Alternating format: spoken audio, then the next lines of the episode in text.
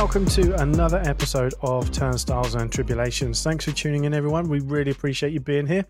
We're going to discuss today the midweek game of Arsenal against Aston Villa at the Emirates in North London. We're just going to jump straight into it, really. No messing about on this one. We just want to get straight on to talking about the football. Uh, it was a 2 1 win. We're now five undefeated. We sit top of the Premier League table, 15 points from a possible 15. Only Man City are close to us after they have dropped points. Other teams around us have finally dropped some points as well. Things are looking good for the Arsenal, would you say, Chris? Sitting pretty at the top. Um, performances and results going our way. Um, and yeah, fantastic start. I can't remember. I was looking back over some previous seasons to see some of the good starts we had. Uh, and I think it's was it 07 08 when we won something like 10 out of 12 or something like that? We went on a long unbeaten run at the start of the season um, and then ended up you know throwing it away towards the end. Um, we won't mention um, birmingham stuff like that but uh, I, th- I, think we had a really long unbeaten run at the start and it was it was 12 games or 13 games something like that. And uh, yeah i mean fingers crossed we can do something similar this time you know that was my first season of having a home season ticket, so I should remember it. But once you go, I don't know, some fans seem to have fantastic memories and can remember certain incidents, which I can, but I could never say, oh, that was that year or that was this. Like, and I couldn't tell you half, probably to be honest, ninety percent of the results in that season. Um, but uh, I will take your word for it. And yeah, it is. You've used that word again. You did say early on in the season that uh, fantastic was going to be your favourite word. And it is. It really is right now fantastic to be an Arsenal fan. And I'm enjoying every second of it. And I'm going to milk it for all it's worth for as long as it lasts. Um, because it's not been easy uh, as an Arsenal fan in some periods. There have been some testing times. And I just want to enjoy a little bit of happiness associated with the Arsenal, something that I truly love. I know you do too. Some people might not understand that. They might not get it, how much we care about these things. They might think it's silly or pathetic that we care this much about something. And that's fine. You can think that. You know, I'm not going to judge you for what you might think, but this is something that we care about a lot. So it's great to see us doing what we're doing. Um, it's time for celebration. I saw um, after the game there were some fireworks going off at the Emirates. Really, a little nod to Richard Keys there. Oh, the celebrate! Yeah. Do you know what? Okay, sorry. Um, let's touch on that. So I was unaware of all of that after the last game. I hadn't seen it until maybe Monday or Tuesday. Fuck Richard Keys. Weren't you cancelled like 12, 14 years ago for misogynistic behaviour, you and Andy Gray?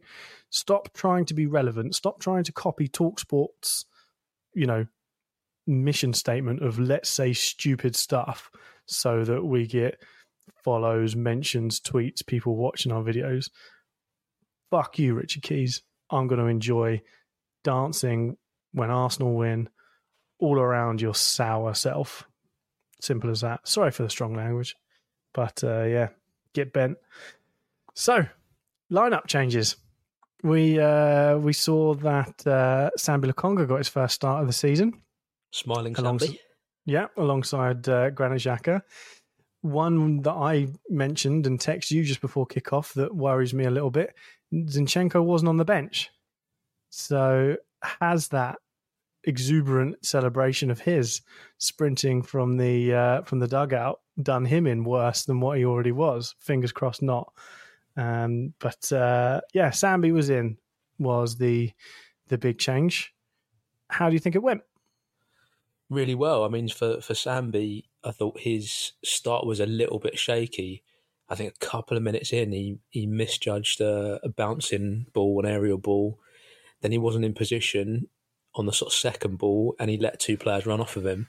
And I had a panic straight away where I thought if Villa are going to be intense here and get after him, he's going to be like a rabbit in headlights. But it just took him four or five minutes to settle. And then from there, I thought he was excellent. And for somebody who hasn't played any minutes so far this season, I thought it was a really clever, high quality performance with, especially with the ball. I thought his passing was excellent, off of both feet, different ranges. Uh, he did the simple things right, and he was also able to give us a little bit more than El Elneny does in terms of progressive and penetrative passes as well. So his performance, I thought, was was outstanding for somebody like I say who hasn't played any games so far, and that helped. That helped the team definitely.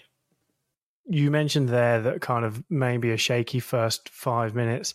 I would have said that was indicative of the team's performance for maybe even the first 10, possibly 15. I thought that looked like the sloppiest start to a game that we've had this year so far. We weren't quite doing what we want to do. And Villa had a part to play in that. Clearly, I don't know if you saw Steven Gerrard's pre match press conference from a day or so ago. And he said, We want to go and we want to disrupt what they're doing, like um, spoil our, our start, is what he said. And that's clearly what he sent the team out to do to try and get stuck in, try and do the classic rough us up, expose Arsenal's soft core, all of these kind of things that have been said about us over the last however many years. But this Arsenal team stuck to their task, stuck to what they are asked to do, told to do by Arteta, I felt, and clicked into gear in about 10 to 15 minutes. And not only did they click into gear, we clicked into a higher gear. We clicked into a gear of technicality that no matter what Aston Villa tried to do in terms of breaking up our play, they couldn't touch us. We were moving the ball about really nicely, really quickly, one touch passing, pretty patterns across the pitch. And after 15 minutes, I was like, right, here we go. This is the Arsenal that we've been treated to so far this season and, and what we've seen. So uh, I thought we all kind of picked our game up at that point and off we went. Um, what was for you the feeling of the first half? How did you how did you take that? What did you think of what we were doing, how we were doing it, and Villa as well? It continues to be like for me, it was a really good start to the game. And you said the first maybe ten wasn't as uh, as solid as we've been maybe in some other games, but for me, the whole first half was really impressive. The the speed and the intensity at which we did things, the chances we created, um, and we'll go through some of them, were were really good. And I thought we brought the fight to Villa, like you said from the start. They were trying to disrupt and and be physical with us, but this is a team who are up for that fight and are willing to go head to head and toe to toe with people. So I, I think it was really good first half really good first half. The the quality, like I said, was was up there. It was up there with some of the other um, performances in first half of games, um, and we managed to maintain it. I thought for the first first half, mm-hmm. uh, led by, uh, as always, that front three of Martinelli, Jesus, and, and Saka, who I thought uh, as a as a trio were were excellent in terms of pressing and the running and the intensity they they played with, and the chances they created. Yeah. I mean, to go in only 1 0 up at the half felt pretty criminal. Um, we had a number of opportunities. Uh, Saka had a really good opportunity, very similar to the Martinelli goal later on in the game. He just didn't quite have the composure to to slot it in. The here's a question for you. We haven't discussed this yet, um, even off air. Tyrone Mings with his cuddle of uh, Bukayo Saka in the penalty area. Just he just wanted to be close to England's star player of the World Cup and yeah, and yeah. and give him a little kiss and a cuddle, or blatant penalty and why isn't the ref or VAR giving it? Um, it is a hard one because with the Arsenal hat on, you want a penalty for that. Um, if it's in the other box, I'm thinking that the attack has gone down too too easily. I would like Saka to stay up on his feet at that point. I think he goes down a little bit easily. I think he's thrown to the floor a little bit easily. there is a shirt pull before that. I was going to mention that um, as he enters the box. Two things together is that enough for a penalty? We've seen. Uh, was it last season with with Xhaka? There was a shirt pull and then a clip of Bernardo Silva's knee. Yep. Um, they got a penalty for it, and it felt like the two actions together were like a, an accumulation of sort of fouls within that split second, and this felt maybe a little bit like that. Um, for me, I want Saka to stand up, and I, I, was a little bit disappointed by the fact that he'd gone down because it felt to me like a decision, not uh, something that he, he he couldn't deal with the physicality of, of Mings. It was more of I'm in this position. I, I feel like I'm being pulled. I'm going to drop. Yeah. Uh, and you're in the box. He he just rolled somebody. So you know we've we've spoken about this in other weeks how how good he is at turning people and shielding the ball and, and managing to get out of tight spaces. I thought that was a chance for him to do that there. Fair enough. I mean, you're right. You use that logic of what if that was our defender? But the thing is, when we see our defenders nine times out of ten the penalties given against us for that. So that's why for me I'm like, well, if if we're running the same rule over it as what happens against us, then I would want it for us. And that was a bit of a theme in the game for me. I I felt that the ref did not have an even game. There were instances where he let players off for things, or he did the opposite and booked them very quickly for things like Odegaard's one challenge to break up play, a cynical challenge, and an immediate yellow card. But at that point, we'd already seen players like Konsa uh, and Ramsey having a few fouls each at that point. I think Ramsey was on a yellow at that point, but uh, I didn't think that the referee had a very even game. Is probably the best way or the kindest way to put it for him. Um, but okay, so we don't get a penalty. Saka has missed a good chance to uh, to put us ahead. Do you think you should score that chance? Because, like you said, the Martinelli one is quite similar. I actually think the Martinelli one is a little bit more difficult. He's he's reaching a little bit more, and there are players in the way. There's players around him. Yeah, I think absolutely he should score that. I think there was the Raheem Sterling goal on the weekend against Leicester was Reece James cut into the byline and he just does what he does. He drills a ball across and Sterling's there at the back post and hits for him he clearly sees the ball coming and he matches his body position and he times it really well. So the ball just has to kind of hit his foot and will go in. And I think that's what Saka maybe didn't do. I think he chased it almost too much. He wasn't calm when it came. And like you say, the Martinelli one, he had players around him and, and kept that calmness. We've seen times where Martinelli hasn't. You've mentioned the penalty incident from the Man City game last year. We had that incident where just before the penalty, where Martinelli should have scored what was an open goal, and uh, and he didn't because he didn't show that composure that he did uh, last night. So yeah, Saka Saka should be scoring that. I think we need to be ruthless we've gotten the win, but there might be other times where there are going to be times where it's going to be harder games, even though these are not easy games. There are no easy games in the Premier League, even if you're playing Bournemouth, and we we will come up against tougher tests and we need to take every opportunity we get. And like I say, it kind of felt criminal that we were only 1 nil up at the half and not two, if not three. I think most of those chances came in the first half as well. Uh, like we had 22 shots um, or 22 attempts uh, and some big chances in there as well. I think most of those came in the first half. It felt like we were really dominant. And I was surprised by the fact that a second goal didn't go in. And it felt mm-hmm. like that might have killed Villa off. That might have killed their confidence a little bit and, and shut them down. Whereas I think the psychology of going in at half time uh, with the, the game still in the balance and Villa still feeling like they can get something, I think it changes things when we then come into the second half because they come out and they think, well, this team has thrown a lot lot at us already, and we've managed to to hold it off, and we, we've we're still in this game. and I think they then come out in that second half with um, a, a, mentality where they think they can get something out of it.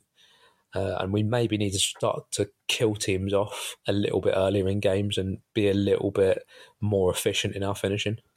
Like Man City do with being 3 4 0 up after 20 minutes. It, I mean, exactly. That's the, um, without jumping too far ahead, I'm sure that when Arteta leaves that pitch and walks down the tunnel and gets his phone out and checks the Man City results, he's thinking, well, that's the team I want to be because we've just had two games here at home that we've really had to fight for. And hey, look, the determination, the character we've shown is fantastic, but the effort we've had to put in, in terms of um, not just me- not just um, physically, sorry, but also the mental strength to do that.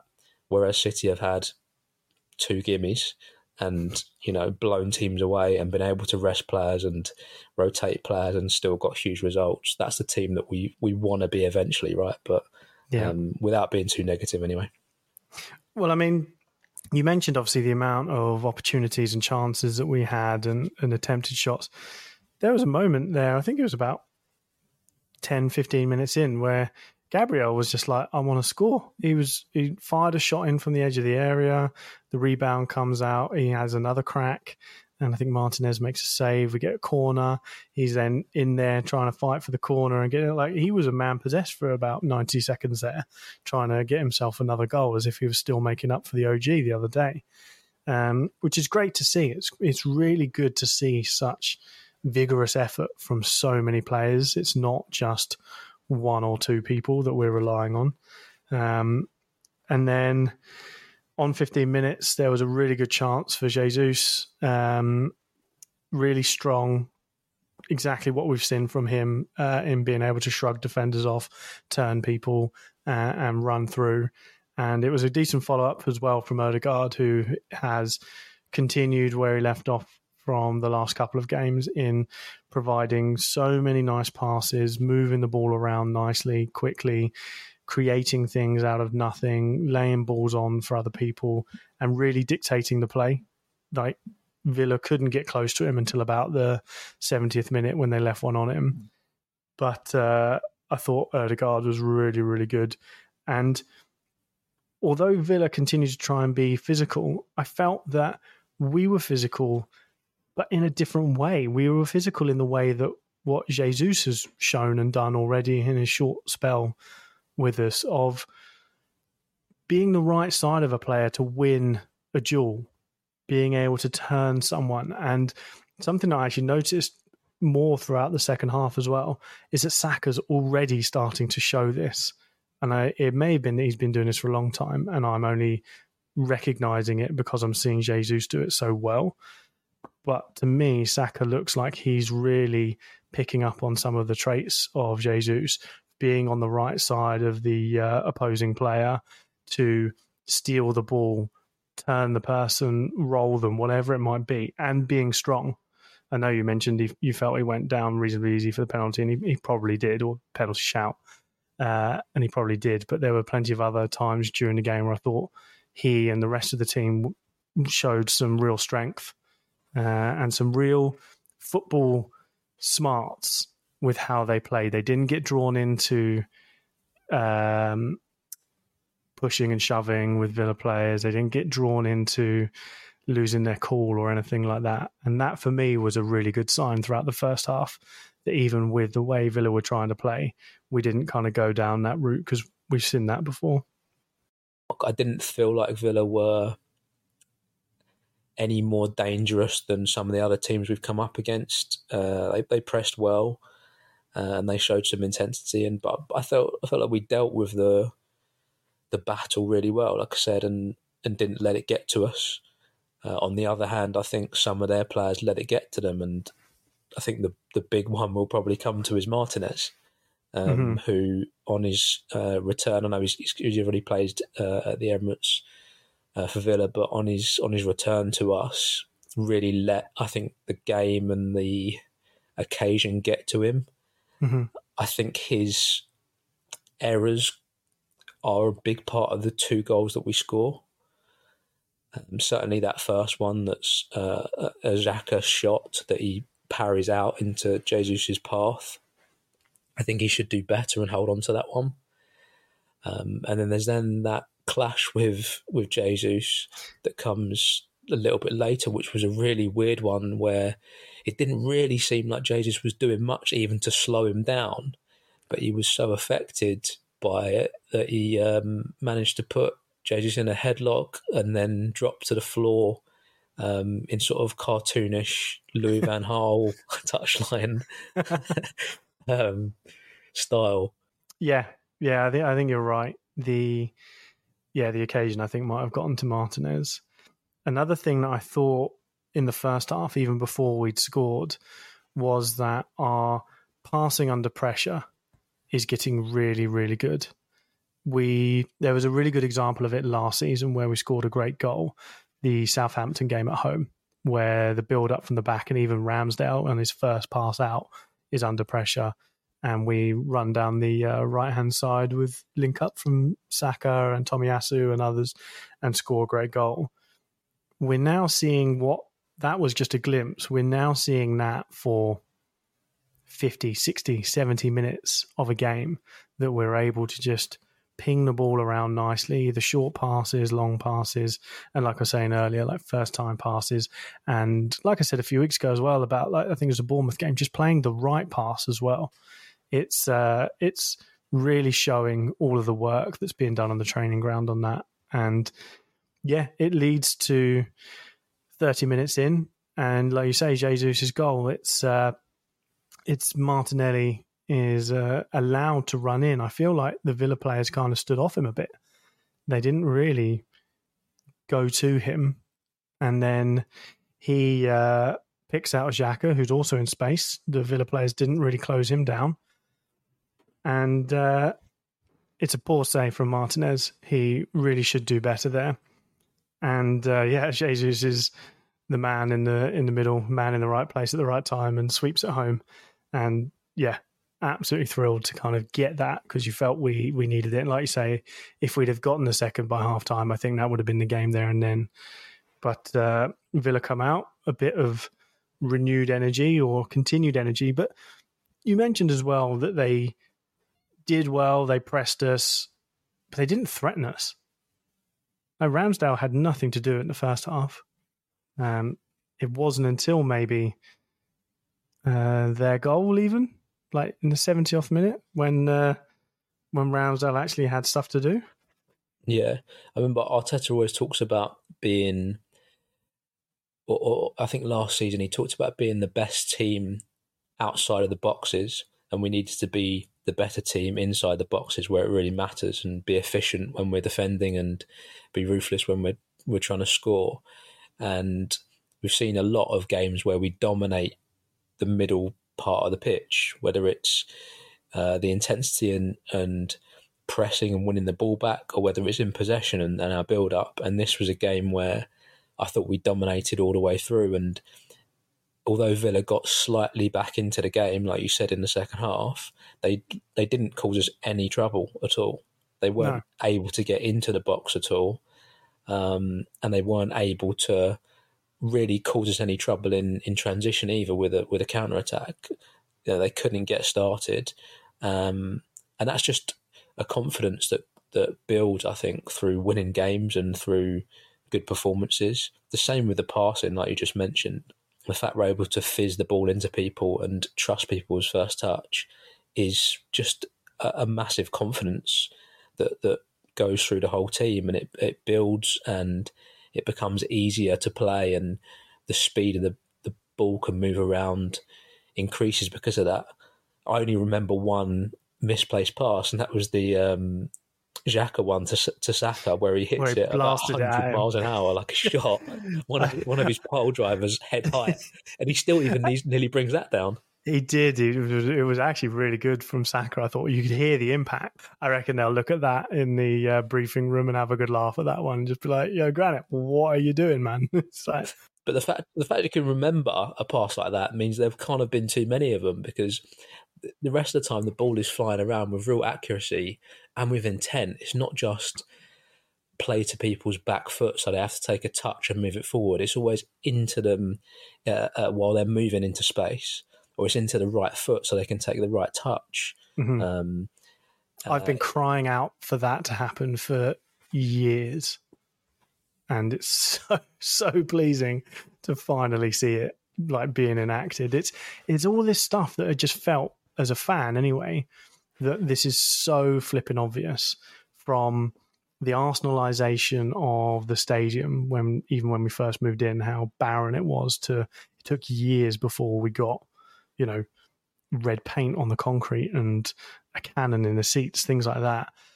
The what Arteta, you can see what he's done in updating the training ground and having the history on the walls and showing what it means to play for this club and for this team. Same with the dressing room um, update. All of these things seem like such simple and obvious things. And he has spent the last two years putting these together, and we're seeing us reap the rewards of that right now. And back to what we are saying at the top of the show, I'm going to love every second of it while it lasts because uh, we we deserve it. We we are lovely people, our Arsenal fans, especially you and I, and we deserve nothing but happiness. yeah, well said. Um, 74 minutes in, Villa get a corner. I think it's their first corner of the game. Um, Second one because he has one. He had one just before the one that he scores. right, okay. Um, and uh, yeah, what's your reading of this turn of events? Because I'll just reference there was a a game last week. Was it Chelsea Leicester or was it yesterday? Uh, Chelsea Leicester was on the weekend.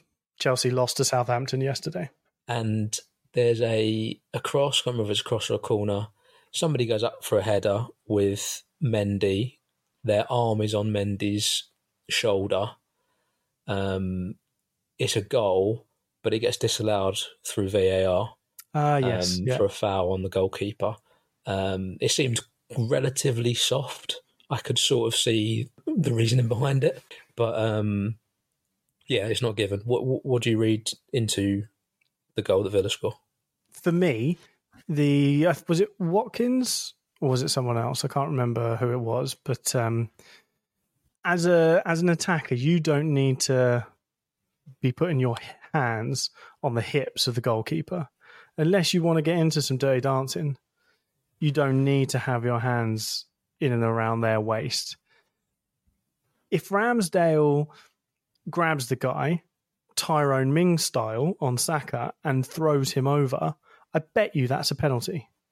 So he's damned if he does and he's damned if he's not. So he doesn't. He tries to just push through this challenge and he can't make it. He can't get there. It felt very reminiscent for me of one of the goals we conceded at Brentford away, the first game of last season, where Leno was just held back by one of the uh, Brentford centre backs and flapped at it and couldn't do anything with it, and they they allowed that one to stand as well. So I'm not shocked that it counted because of how we get refereed.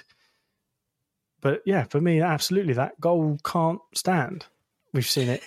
we, we, I, I just don't know. We've seen it so many times that we just get screwed on, on VAR checks. Because yeah, uh, like, what do you think? If if Ramsdale pushes him over, do you not think that he's then going to be the one in trouble? We often see a, a, a an Arsenal player or a defender for other teams whose job it is to sort of protect the goalkeeper, and you often get just before the the corner's being taken that sort of scuffle around the goalkeeper with a, a defender and an attacker trying to get as close as they can, and the referee stepping in. And it was surprising that we didn't have somebody uh, just around that battle to make sure that there was just a little bit of separation and Ramsdale could have some space to work. Um, so there's a, there's a, there's something that's gone wrong there slightly. the The issue for me is that when the ball comes in, there's two players who are sort of guarding that front post. I think it's Xhaka and Tomiyasu who don't manage to get in a position to head it. And to me, the ball should never get to the goal. It should never get to where Ramsdale is Mm-hmm. the the foul on him or the the challenge or the block on him I would want to see an attacker for us do that. I would want to see us do that, and we we. You can do it in a more subtle I don't know whether way. we did that to Leno. You can do it in a more subtle way. We something that I've noticed that we were doing a little bit at the back end of last season, and we've continued to do it, is blocking players off. I think there was even an instance in the Fulham game on the weekend where to create space, our player got in the way of the Fulham defender to allow Martinelli the space to get on the ball. Now you can do that just by standing in the way. For me, the part where it becomes a foul is, like I say, the hands being stretched out behind him and, and grabbing onto Ramsdale, putting his hands around him as if they're about to have a slow dance. That for me is where it becomes a foul. You can be disruptive, clever, shithousery, whatever you want to call it, off of corners and free kicks and so on by getting in the keeper's face and getting under their skin and in their eye line. And there's more subtle ways to do it. That for me was an obvious one. And because it was obvious, it should have been punished and the goal shouldn't have stood. That that's how I felt about it anyway. I can I can see that point. I can see that point definitely. Um, we've had four. We've conceded four goals this season, and I was just looking at some statistics there. After those goals, it's taken us two minutes, one minute, eight minutes, and then three minutes to uh, get a goal back. You know, to show some response. Yeah. So, you know, again, some character in this team to Huge. pretty much, you know, go down the other end and not let that goal affect them too much and get ourselves back ahead. It's it's like they immediately fear what that means. The fact that they've had a goal scored against them, whether it's uh, a goal for us to go behind or to be dragged level. To do what we're doing at the moment, to score these goals so quickly again, is this wonderful thing that we Arsenal fans are, are absolutely loving because so many times I was thinking before we, while it was still 1 0, before Villa had even scored, I was thinking, first of all, 60 minutes, I felt like we, we could do with some fresh legs. Like the, to the point that you mentioned earlier, it's not only this game and the one against Fulham took a bit um, physically as well as mentally. And I just felt maybe we could bring on a Smith Rowe here. Maybe it's time to see what Vieira is just to freshen things up, not because anyone was doing anything bad or anything like that, but just to kind of protect and maybe even start that pattern of rotation as Europe is just around the corner. And I also felt we need a second goal, not because Villa are starting to get opportunities and chances, but just because a 1 0 lead in the Premier League just rarely is enough. There are times where teams have just laid down and died at 1 0, but they never seem to do that against us. They always seem to love wanting to come to Arsenal and wanting to beat us. That performance hasn't been in any of Villa's games so far. It's only because Steven Gerrard has got history with us as a rival from down the years that he's perked his team up to play better for the challenge that we presented. So I wanted a second goal, and then with them getting an equaliser, you know that was a bit of a, a gut punch. But like you say, this amazing response that we're able to put in is uh, is just brilliant. And I I had notes that uh, at that point after we'd conceded the goal in capitals, "Fuck you, Premier League. Fuck you, Aston Villa." And I was writing that as Gabby scored the uh, what turns out to be the winner, um, and I was jumping around, and yeah, I was just so happy um, that we have small amount of games this season, so bear that in mind. But have we gotten rid of the soft underbelly that people used to say about us? That if you get stuck into us, we're soft. Have we gotten rid of that? So far, based on what we've seen, maybe. Yeah, it's, it's hard to tell, isn't it? Because it only takes one result not to go your way in those situations, and it will be talked about again. I think, I think a lot of teams have that problem, and it takes a long time to rebuild your image uh, and change the way that you're perceived by the outside football world. But I think internally we know that we have turned a corner, and mm-hmm. this is a different team. And I've seen enough from these first five games to know that um, there's a different sort of spirit and a different sort of determination to us than there has been before. Different mentality. The players have spoken about it. So eventually, if people cotton onto it and the the outside world and the media does, then so be it. But hey, look, the, the longer they talk about us being soft, and if if teams are going to come and try and kick us about and try and be physical, they're not going to get much from it because this team is is up there with with anybody else in terms of a, a physical battle. What did you think of the changes we made? Because you know we've we haven't had much to complain about, have we, for the first few um, pods, and we've uh, ended up settling a little bit on late substitutions. you did you did say that you felt maybe some changes were needed. I, I was the same. I thought about sort of seventy minutes just before that um, Villa goal that were, there were a few people looking a bit leggy. The the pressing had just dropped a little bit, and yeah. uh, it felt like it needed freshening up. Yeah, the the changes that we did make, obviously, one was reasonably enforced with McGinn leaving one on um, Odegaard. He was able to play on for a decent while. You could see that that challenge hurt him. It was a for those that haven't seen, it's sliding in from the side and it catches Odegaard on his right foot. The challenge was coming from the left side of him. And it's one of those where the instep of McGinn's foot is down and on top of the top of Odegaard's foot, you know, metatarsals and uh, ankle area. And he gets taken off. Smith Rowe comes on. I don't think Smith Rowe was able to get too much into the game, but someone who did, uh, again, who came in off the bench and made what were small contributions but very good contributions was Eddie Nketiah again able to pick the ball up and there were a couple of times where he just ran down the other end he didn't really have too much support to come with him there was one chance with just about a minute to go at the end of the game and he did have Smith Rowe to his right and Martinelli to his left and he, he chose to take the shot on which is fair enough in in some ways because he he had run it but the other times he just got his head down and dragged the ball away from the danger area. Because I was thinking with 10 minutes to go, or, you know, here's maybe where Arsenal need to show that we're different. Do we do we make sure we go on and win this from here, or do we have that one moment lapse in concentration and concede? Because that's what can happen. Um, so the substitutions were good. I would like to see Vieira. I feel like there's an opportunity for him to come on. Yeah. Um, maybe he's being protected still. Tomiyasu coming on for Ben White. Is that giving Tomiyasu minutes? Is that protecting White? Was it tactical? Did he feel that Tomiyasu was going to stop some of what Villa were doing? I don't know what you thought about that. I I couldn't really put my finger on what that one might be.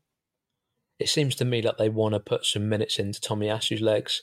Obviously, he didn't have any preseason, so to come in and play ninety minutes at any level is going to be a bit of a push. I think he needs to sort of build those minutes and, and play thirty here and there, and he's been doing that for the last few games. Right, he's been coming on um, and replacing Ben White.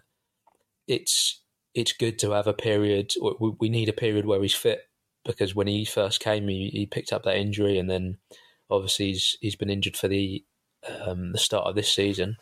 We want to keep as many players healthy as possible, right? So I think finding a way to get him some some good minutes without overdoing it is the right thing to do. We know Ben White is fit enough to play, um, you know, a, a sustained period because he's done it at, centre back last season. Um, but yeah, the chance to give him a little bit of a rest is good. With Vieira, uh, who knows? Who knows what they've seen in training? Again, it's a player who's had a knock and didn't have much or any of a preseason, didn't play in the games. Um, I know he played 45 minutes for the under 21s a week ago or so.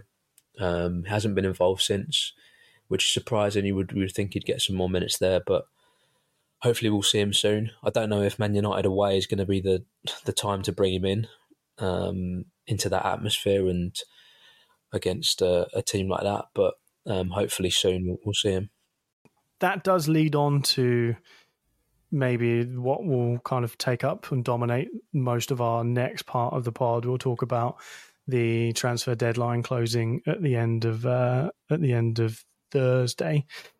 Um, but before we get there, I do want to just kind of sum up in a way that I just thought we were clearly the better team the whole game. Um, we've talked about how Villa tried to spoil the party as as such. We coped with it really well. We went through the gears when we needed to, showed desire, showed teamwork, strength, durability, all these things. I could list them endlessly at the moment, all these superlatives. I'm just happy. And uh, that's all I've really got for it. I'm assuming because you're not saying anything that you're happy to, and you're just like, yeah. yeah, let's finish that bit. Oh, side note. Go on. One other thing that I noticed at the end of the game when the players are shaking hands and, and talking, two things actually. One was Ben White trying to give uh, Gabriel a high five, and Gabriel just being far too busy in discussion with Mikel Arteta, so he just kind of slowly drew his hand down and turned and walked away. Um, fingers crossed he got a high five in the dressing room later. But they showed Saka chatting to the ref, and you can tell from the body language, from the, how words are being delivered between the two of them, that Saka was maybe questioning a few things that went on in that game what happened, maybe what the ref was thinking, doing, and so on. And you could see it was constructive because the ref was open and was talking back. It wasn't like the ref was being defensive or standoffish or anything like that. They were having a a, a, a good back and forth, yeah. A positive back and forth. For me, to see Saka doing that, I thought that was brilliant. I feel like we need to have some sort of better relationship with referees. I'm not saying that we should um, you know, brown nose them so that we can get decisions. But it also can't hurt to have good relationships with referees so that we don't go down the road of having someone like Mike Dean referee, and every time we ever saw his name attached to our game, we all just thought, well, great, well, that's a red card or a penalty coming up or some sort of terrible decision. Uh, I feel like it shows really good leadership on Saka's part that he's there having that chat a lot of people talk about Harry Kane, for example, and how he's protected because he's England captain and he's protected by referees. With Saka being one of the new generation of golden boys, and there's a few in the in the current England setup, he's not the only one. I think and I hope that maybe he is taking on something like that, and that demonstrates some of his leadership qualities. Because we didn't really get to see pretty much throughout the whole of All or Nothing, for example, we didn't get to see anyone other than Granit Xhaka do too much talking in the dressing room, do too much leading with words. We're seeing Odegaard lead on the pitch through actions, and we're seeing Jesus, who's new to the group, leading on the pitch through action and desire. You saw how happy he was at the full time whistle to win, and that mentality, you've got to win all the time, is clearly permeating the team. But yeah, based on me saying that, I don't know if you saw it or what you think about that. Uh, I didn't. I didn't see that at the end, but um, yeah, it's it's important to have positive relationships with with the referees. Um, remember the old days where you could see the referees using certain players' first names because they were on first name terms with John, John Terry, and Frank. You know, their mates, and it yeah, it can't hurt to have positive relationships rather than um, Granit Xhaka having a chat with him. Put it that way. let's get some of our let's get some of our nice friendly boys to do the job. So yeah, that kind of wraps up the game. We stay top of the table, five wins from five, 15 points. We've got a game against Manchester United at Old Trafford, a team that is up and down, I think, to say the least. Obviously, they play Thursday. We're recording this before they play. Who knows what kind of game that they're going to get, whether Leicester are going to be tough opponents or not for them, because they're having a very strange spell as well. And we haven't particularly done well at Old Trafford in the last five years. I do think we should have won there last year. I was furious that we left that game without winning it. Are you confident for Sunday? Are you down the middle? Where are you for that? I'm confident in that I know what we can do and I've seen what sort of team we are. The the variables are going to be what is their performance like against Leicester and what injuries do we have because we pick, we picked up a couple of knocks in that game. Uh, is there any chances Zinchenko and Partey are going to be back for that? Who knows? Um, and then what transfer business do we do between now and then? Because we, you know there could be another body in the door that gives us something a little bit different. So I, am confident because I, I think we're further along in our development than they are. I think they're still a little bit confused. But who knows? When you go to Old, Old, Old Trafford, um, strange things can happen, right? They're still a little bit confused. I like that. Um, yeah, and that that does lead us in quite nicely to the next part. We do currently have injuries to Thomas Partey, who, from um, Arteta's words, is certainly going to miss the next few matches four, five games, I would is a minimum, I'd assume. It does seem to be that recurring thigh injury. Uh, Elneny has now picked up what is a nasty injury from all accounts, and he's now going to be out for a considerable period, they say. Uh, considerable could be up until the World Cup, could be beyond, who knows. Ramsdale took a knock. He went down late in the game. There was a part where he was sat down, he was holding his right hamstring and looked to be very annoyed. He did have a few big kicks soon after that on his right foot, so it looked like it wasn't something that stopped him from being able to play. Uh, but that had me worried, and that was after um, Odegaard's tackle, and I think maybe Odegaard had gone off at that point as well. So we've got Partey out, we've got Elneny out, we've got Zinchenko who was put down on the bench because of an injury concern and now didn't even make the bench. So has that injury gotten worse? And Arteta came out and said it. We need uh, another person in midfield, which with 24 hours to go on the clock for transfers, you don't say that because every club is now going to whack an extra five or 10 million onto a player because we've gone out and publicly said we need someone, we're short. Um, if we had Zinchenko fit, maybe we don't need to go shopping. I don't know. Um, there's some stories about uh, the Ukrainian winger Mudryk. I think that's how you would say his name. Never heard of him. Know nothing about him. There's stories about Asensio. I think we've been linked with him for a number of years. Uh, the Tielemans interest. I really don't see what we're seeing in him at the moment. He's not exciting me in any way.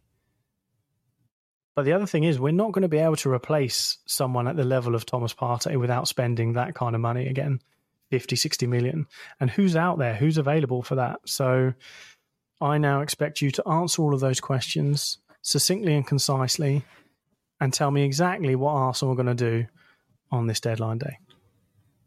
Who knows? is the answer, isn't it? Um, Edu, I mean, Edu knows. Look, the the centre midfield position is one where we have like to to play in that six. We've got four players, right? We've got Partey, who's first choice. We've got El Elneny, who we've just given a new contract to, and we've put in some faith into. They're both out. Then you've got Sambi, who we've bought, and believed in and haven't had um, the opportunities to give him maybe the game time that he wants and maybe the game time that he's deserved. But he's our he's next in line for that. And then you've got Granit Xhaka, if you have to, who okay, we, we know that he's not ideal for that position, and he's he's maybe his movement of the ball is not quick enough, but you can't as a football team just go out and keep buying players because you've got little injuries when you already have four people who can play in that position. So for me, the that that number six position is not one that we do anything about now. unless, of course, that there's a long term plan for somebody and that player is available now. Um, I just think it's not one where you, you, panic because you've got a couple of injuries, especially when we've just seen how good Sambi's been, and especially when we know that, or we hope that the Partey situation is going to be a short term one rather than a long term one.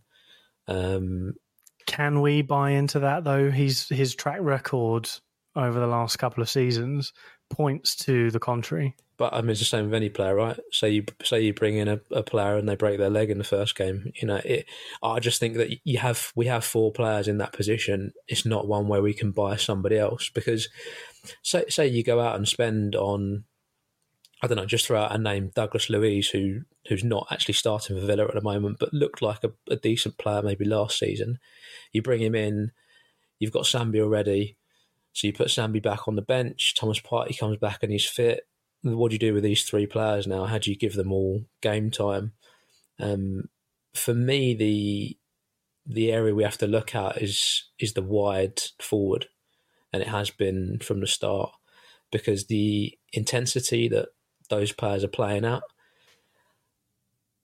an injury there is going to cost us. An injury there is going to stop us scoring goals and being efficient. And those positions further forward, I think we're a little bit light on. We don't know where Fabio Vieira is going to play yet. Um, and we don't know whether Marquinhos can have an impact this season for us. But I, I look at Saka and Martinelli and the work they're getting through and the quality they're showing. And I think if one of those is out for a longer period, then I see a gap between them and Smith Rowe. Um, mm-hmm. The the Pepe situation uh, and letting him go feels like it allows for another player to come in that in that area.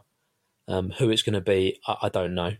I, I, really don't know. Um, I'm trying not to read too much into the rumours because I think that 99% of people haven't got a clue and they're just making things up. Um, Absolutely. I agree with you on that. For me, though, the worrying part, if I want to use that word, maybe even that's a bit strong. The worrying part is there isn't a clear player out there that it's like, oh, we should really go for that person and we should get that person. There's been names that have been thrown around, especially in the last couple of days.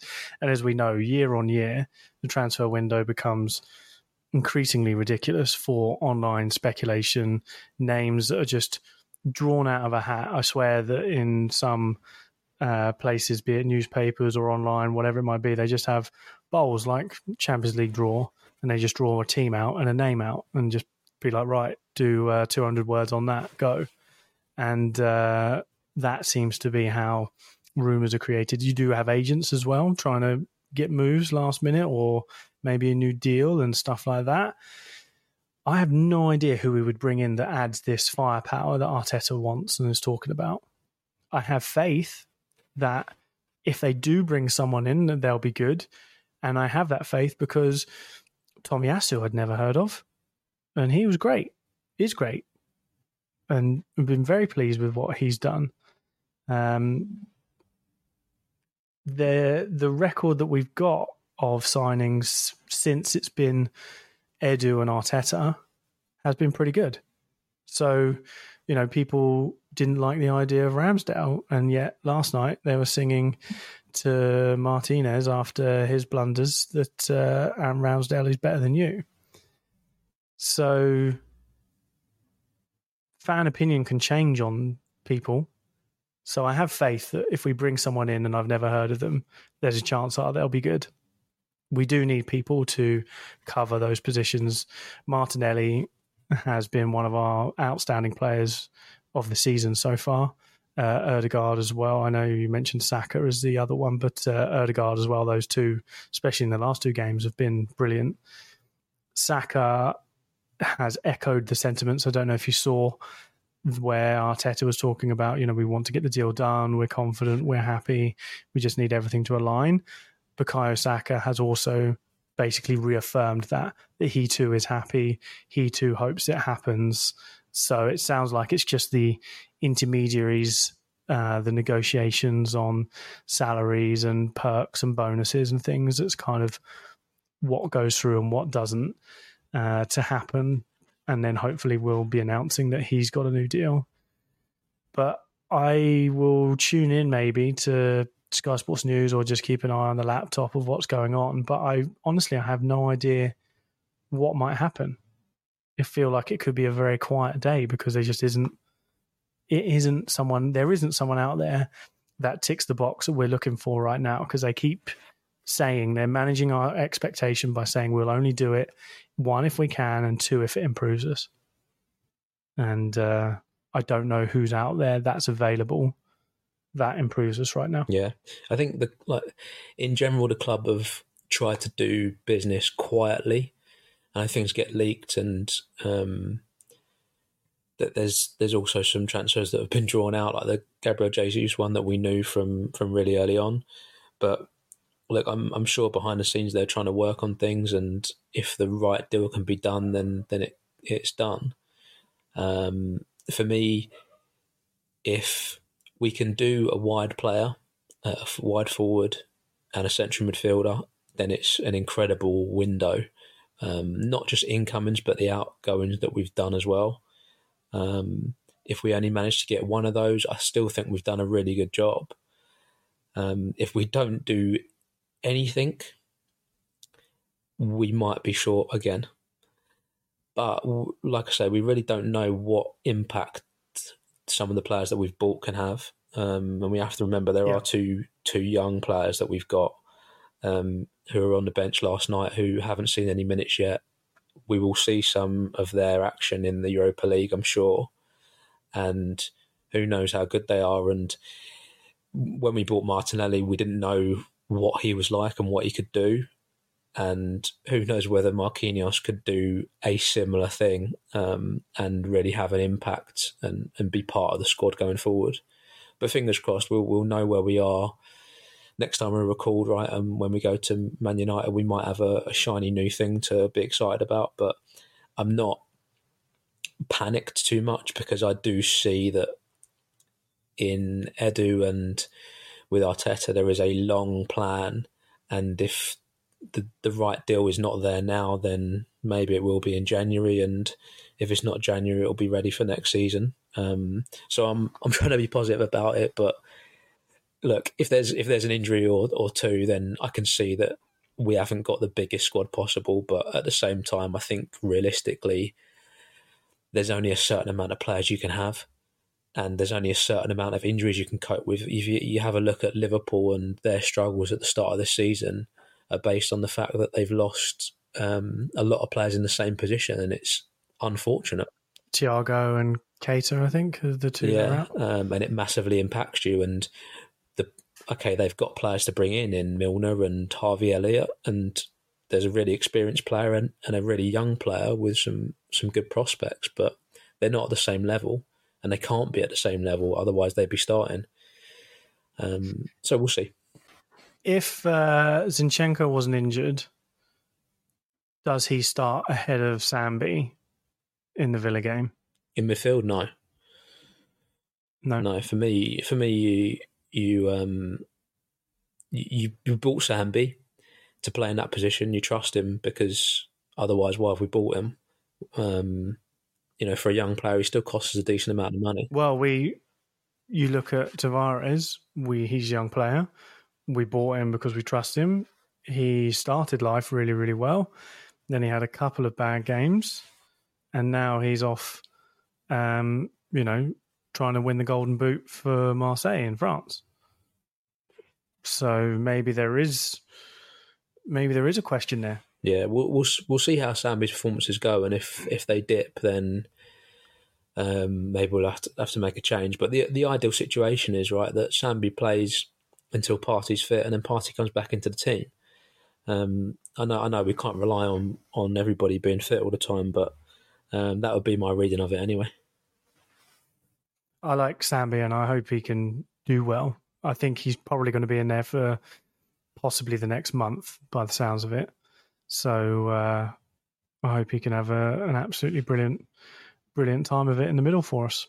Fingers crossed like you say, we have a, a nice shiny new signing to take up to Old Trafford with us. Um, we'll leave that part there, really, as We aren't in the nose. We aren't people that claim to have information or anything like that. We are only acting on a lot of secondhand information, and we're also not going to perpetuate a lot of the rubbish that gets written. So we'll uh, we'll leave the transfer window stuff there if you like. Yes, we should leave it there. Excellent. We'll leave, we'll leave it there. Uh, we're going to take a quick break and we're going to come back. We're going to do a quick discussion on Fantasy Premier League, a quick look at where the league is for Turnstiles and Tribulations and what's been going on there. So uh, stick around. We'll be back in a moment.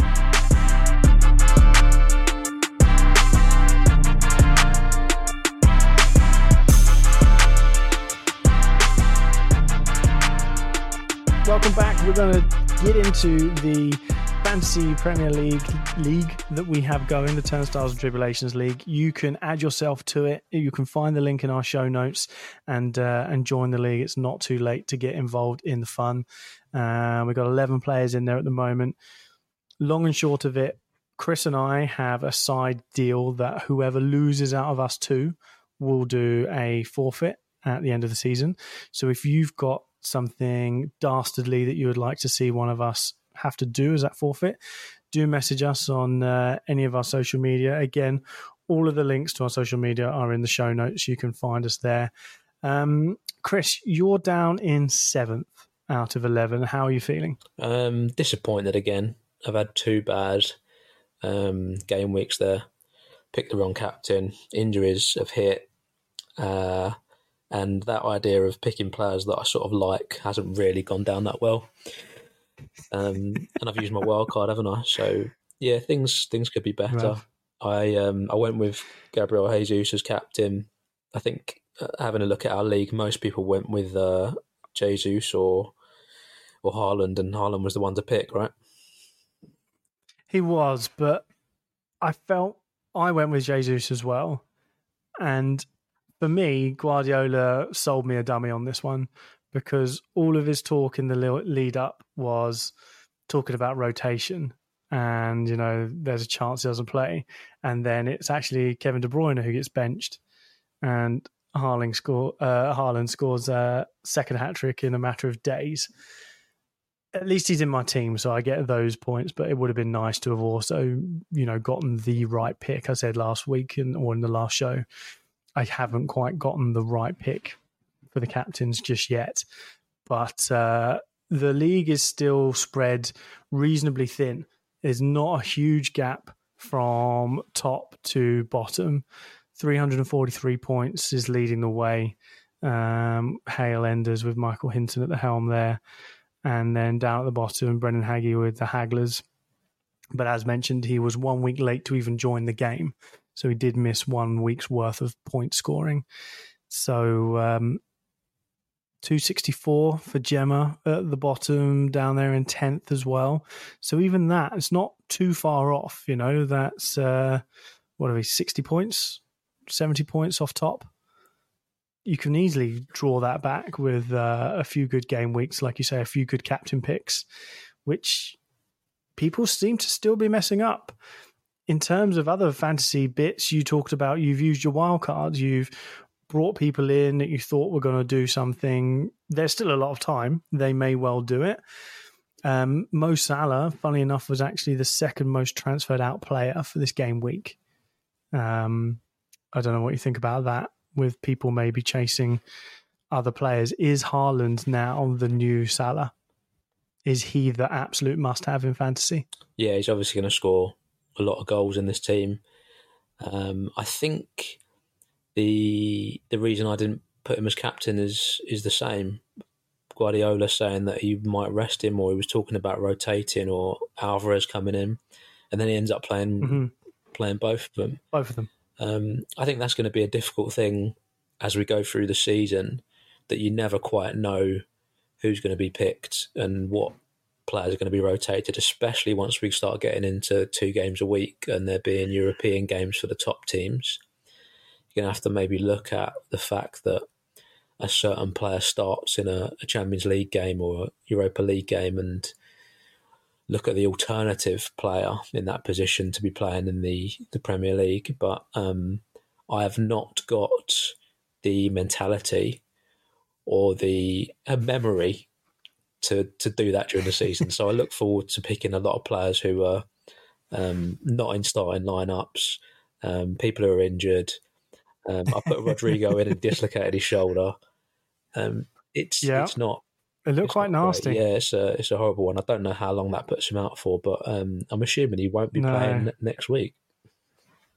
Probably not. You you, you would think that. Um, I talked about uh, Brighton players, and uh, I would maybe get on their bandwagon. They did concede, so the defender maybe wasn't the right one. And it was funny. I was even going to talk about do stay away from Lewis Dunk because he does like to score own goals. And then he went, lo and behold, he went and scored one. Pascal Gross, though, is a very interesting player for me. He was the most transferred in this week. Uh, over 750,000 people brought him in. And he's someone that I'm looking at, especially now that Rodrigo has gone down, because I've been kind of waiting to see could Rodrigo keep it going. Um, Luis Diaz is also another popular person being transferred in over 700,000 uh, times. He's already in my side, but like I say, I'm still contemplating my wild card for maybe hmm. two weeks from now seeing what happens with all the European games, who's being rested, who's not, and distributing that wealth because there are so many good players between six to eight million that are scoring lots of points. And Salah at the moment just is patchy at best. I think uh, I think there's better options out there, and you want to get on that train before their prices really go up.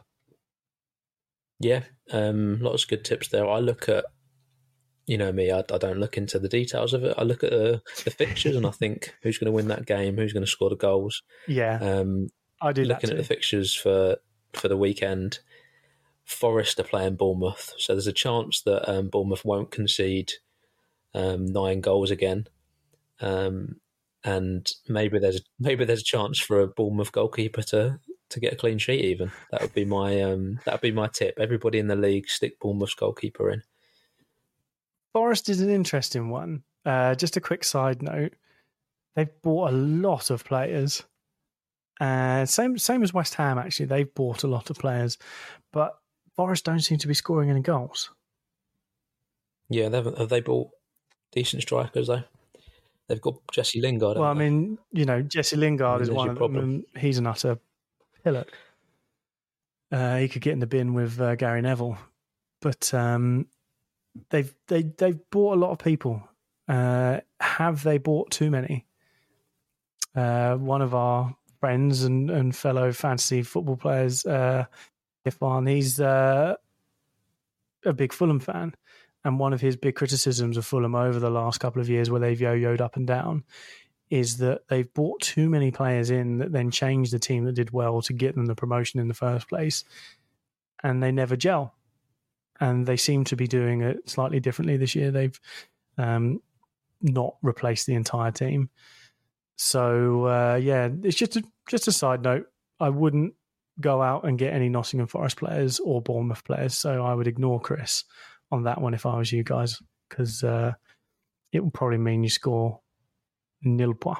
Yeah, ignore me if you like. The other thing I would say is um, obviously transfer window.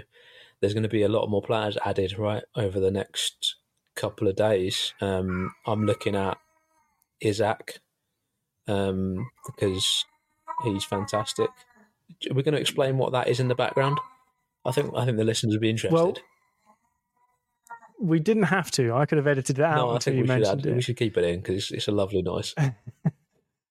Isn't it just? If only you had it all the time. So that's my aged cat, Sadie. So big shout out to Sadie. Um, she is 21 years old, which for a cat is flipping mental. Nice to have a cat um, on the um, show. But she's lovely. I think she was agreeing yeah, with the exactly. Um, Isak stuff anyway. So Isak, I'm interested in. I think so too. And um, yes, if one of my favourite players um, who's not in the Premier League and I really want to sign Cody Gakpo enters the league, I'll be putting him in my team, whether that's for Southampton or Leeds or wherever he goes. Right.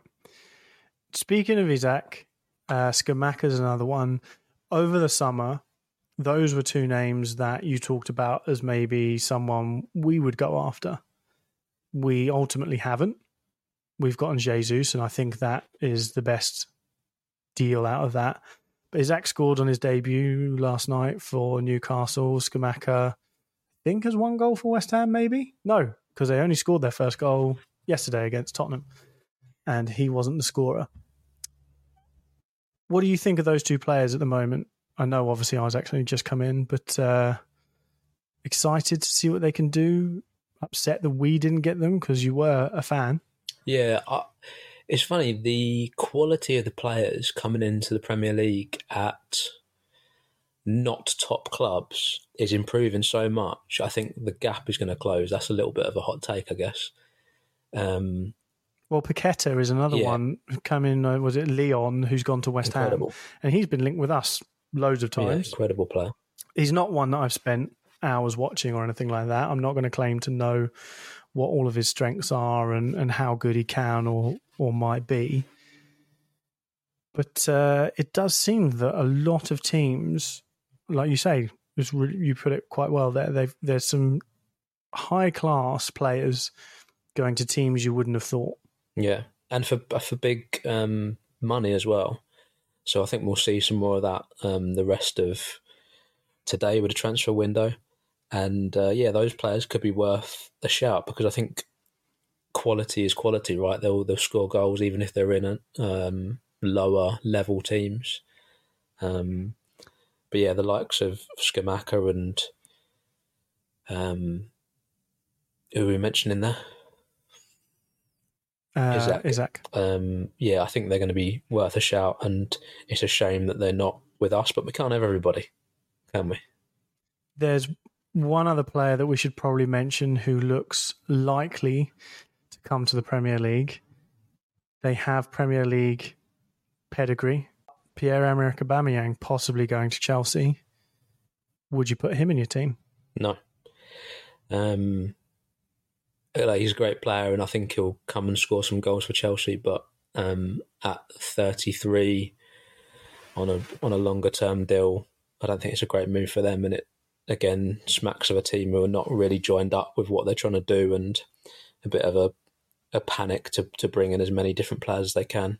Um, so yeah, I won't be touching the Aubameyang, but um, good luck to him. Um, no bad feelings really towards him, but um, yeah, he, he won't be going in my fantasy team anyway. There is one other player that I think everyone should be aware of that's back in the Premier League and should be an absolute lock for everyone's team, and that is Willian, who is back at Fulham, uh, back in London after an outstanding time in an Arsenal shirt. Scored one goal and uh, did very little else, but thanks for that one goal. And uh, yeah, don't sleep on Willian. Get him into your side, everybody. Triple captain Willian every week. Captain him have him just pick 11 Willians. That that is my advice to you all. Pick 11 Willians. You can't go wrong. Well, on that surreptitious note, um, which is very unlike me, we will uh, will knock the pod on the head there. I think we will see what happens with the transfer window. We will see what uh, the listeners who are in the league do with their fancy teams. Are there more wild cards going to get played? Are there going to be any big changes? People willing to spend some points to change a couple of players and hold on to their wild cards for now? I may be one of those people because um, I, I just love making transfers.